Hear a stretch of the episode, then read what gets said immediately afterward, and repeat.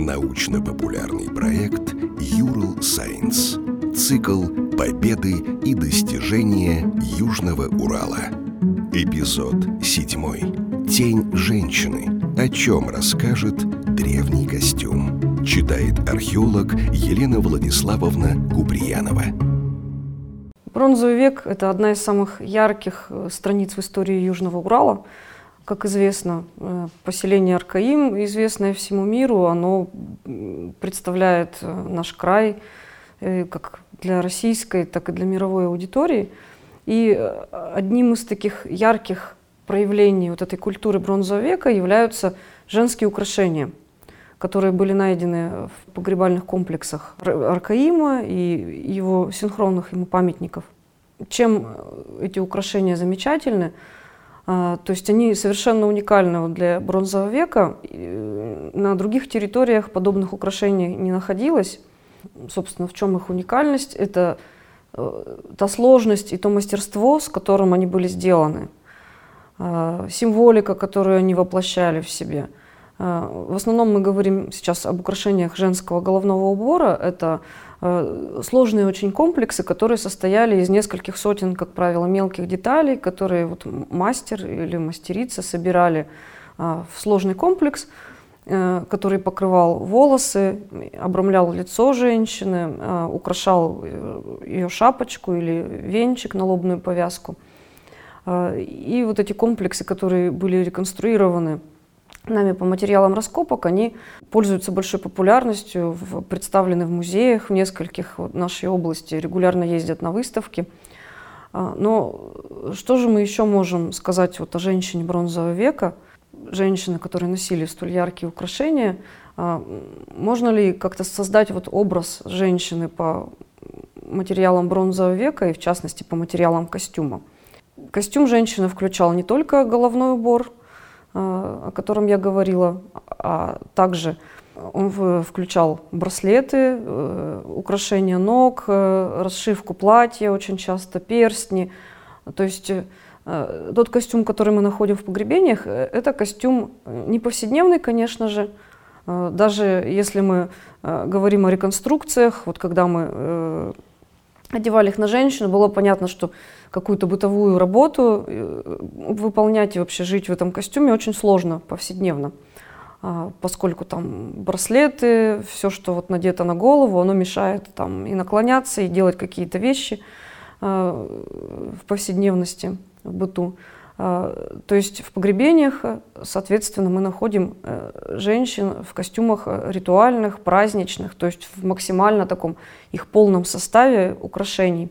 В быту, очевидно, женщина одевалась более скромно, и э, вот по материалам могильников были как раз созданы реконструкции женского костюма, э, ритуального, праздничного, считается, возможно, и свадебный это был костюм очень существует большая сложность в реконструкции э, костюма бронзового века Южного Урала, поскольку э, органика не сохраняется. То есть не сохраняется ни ткань, ни кожа, как правило.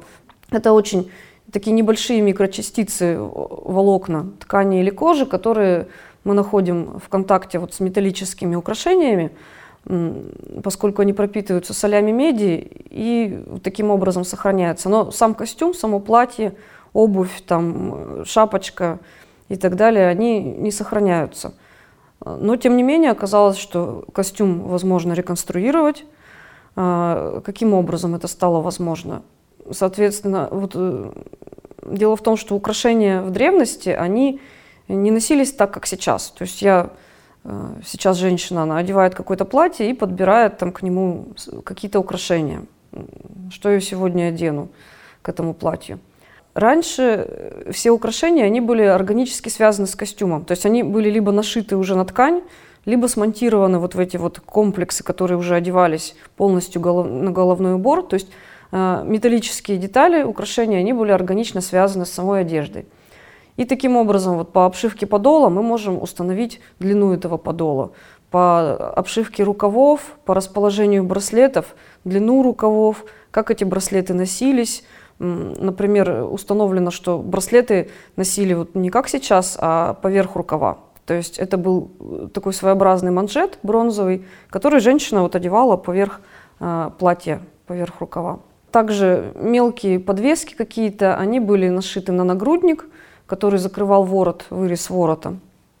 Вырез был довольно глубокий, э, поскольку там женщина, он использовался для кормления детей, расстегивался, и вот этот нагрудник с множеством украшений тоже он э, прикрывал ворот. И максимально в женском костюме, то есть э, вот по, по расшивке, по крою был реконструирован крой платья.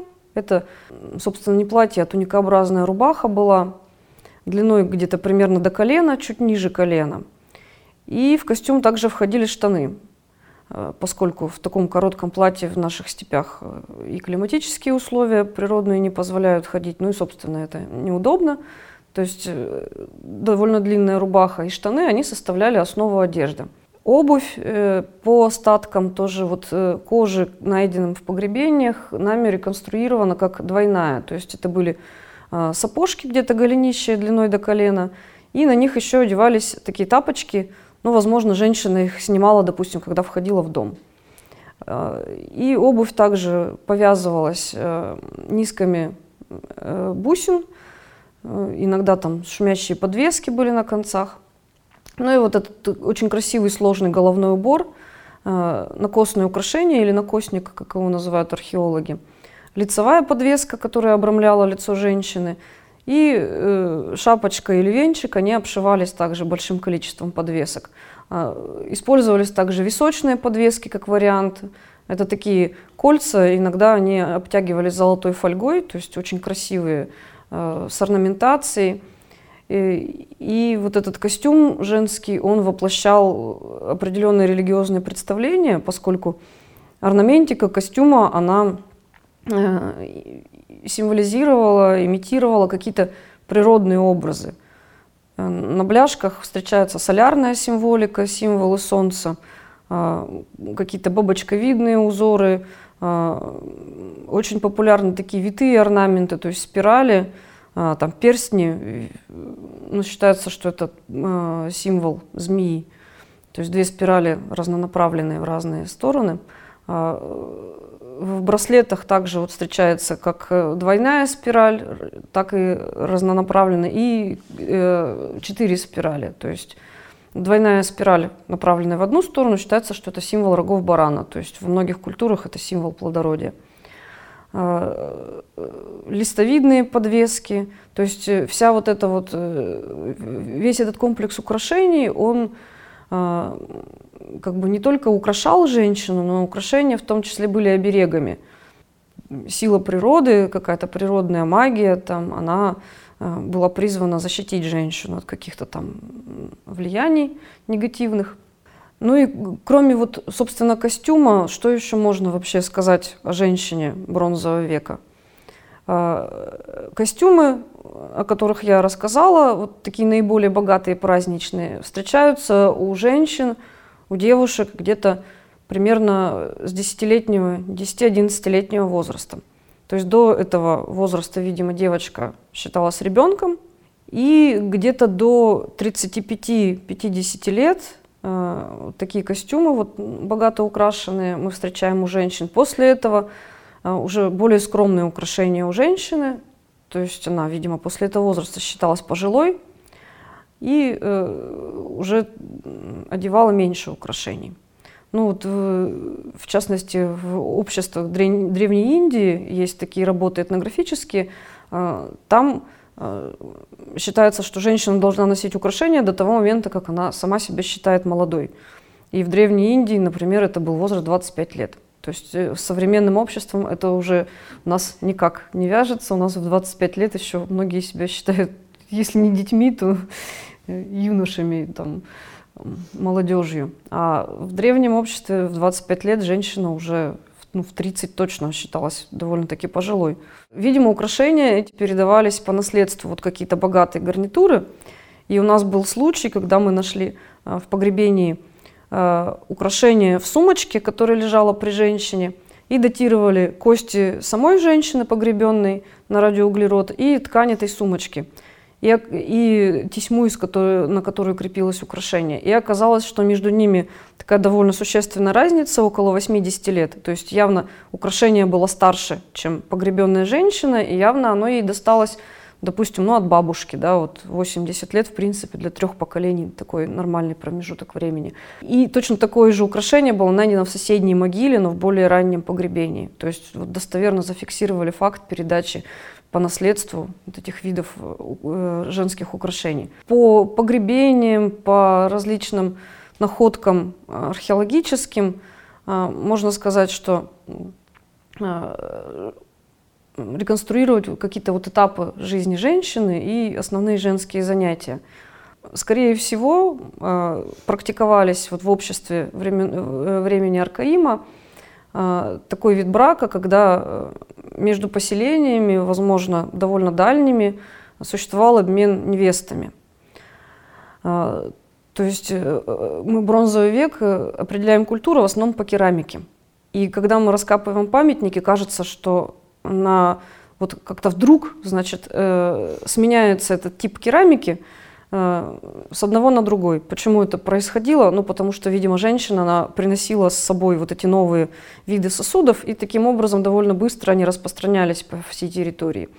Э, у нас была очень интересная находка э, в позапрошлом году, погребение женщины на поселении, и когда был сделан изотопный анализ, который показывает, вот, откуда получали питание люди и животные, то есть с этой территории или не с этой, выяснилось, что эта женщина Э, основную часть жизни прожила совершенно на другой территории. То есть ее привезли откуда-то издалека, при ней была керамика другой культуры, и она вот была похоронена на этом поселении аркаимского типа. А, женскими занятиями считалось э, уход за некоторыми видами домашнего скота, то есть, э, видимо, за коровами и овцами. Э, отчасти, как считается, практиковалось стойловое содержание, то есть часть животных, очевидно, жила в, прямо в поселениях вот в зимний период времени. И женщины, соответственно, ухаживали за этим скотом, э, заготавливали сено, Опять же, по последним данным анализов, э, часть этого сена хранилась прямо вот в жилищах самого Аркаима и подобных ему городов. Изготовление керамики э, также было женским делом, то есть это домашнее производство. Мы находим сосуды вот с отпечатками прям женских ногтей и пальцев. Это настолько интересно. То есть отпечаток пальца из бронзового века получить это мистика, то есть ты прям вот к какой-то личности прикасаешься. Очевидно, что были распространены довольно ранние браки, то есть находится погребение женщин 15-17 лет уже с новорожденными детьми, то есть, возможно, там была смерть при родах или из-за какой-то эпидемии. И э, интересно сказать о роли женщины э, в религии. Э, вот в могильниках аркаимского времени есть очень яркие женские погребения. То есть нельзя сказать, что женщина играла какую-то там приниженную роль. Нет.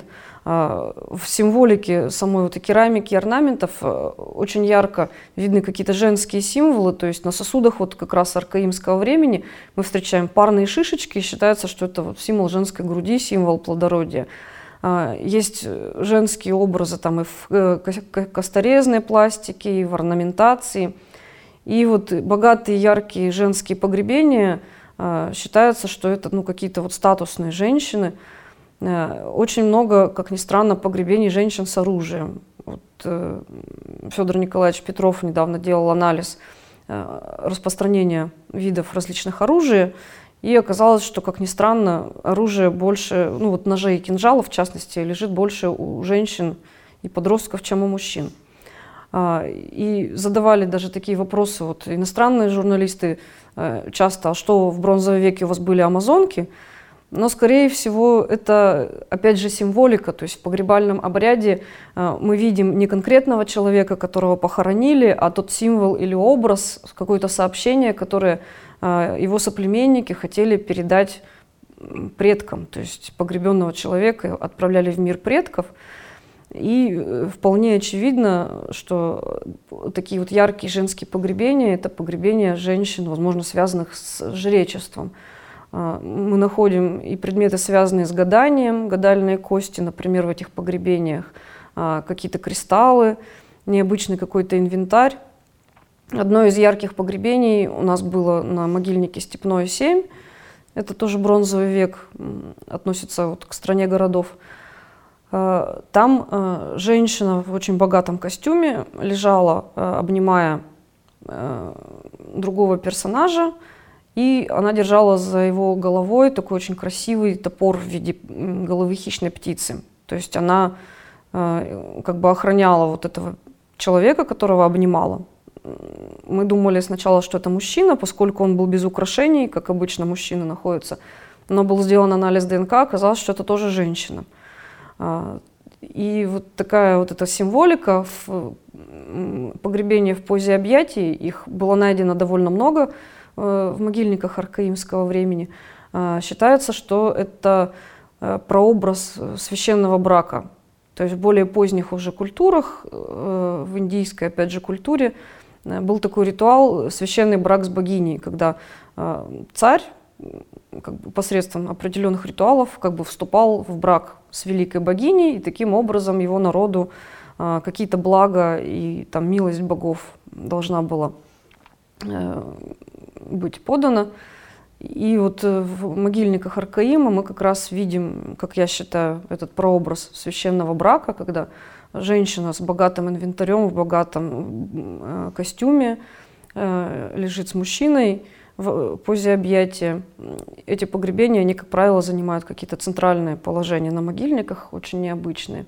Хочется сказать вот э, о перспективах изучения как раз человека бронзового века. То есть сейчас, на данный момент, э, в археологии э, уже говорят не только артефакты, а даже земля, которая эти артефакты окружают. То есть каждый буквально год появляются новые виды анализов, которые нам дают очень много информации.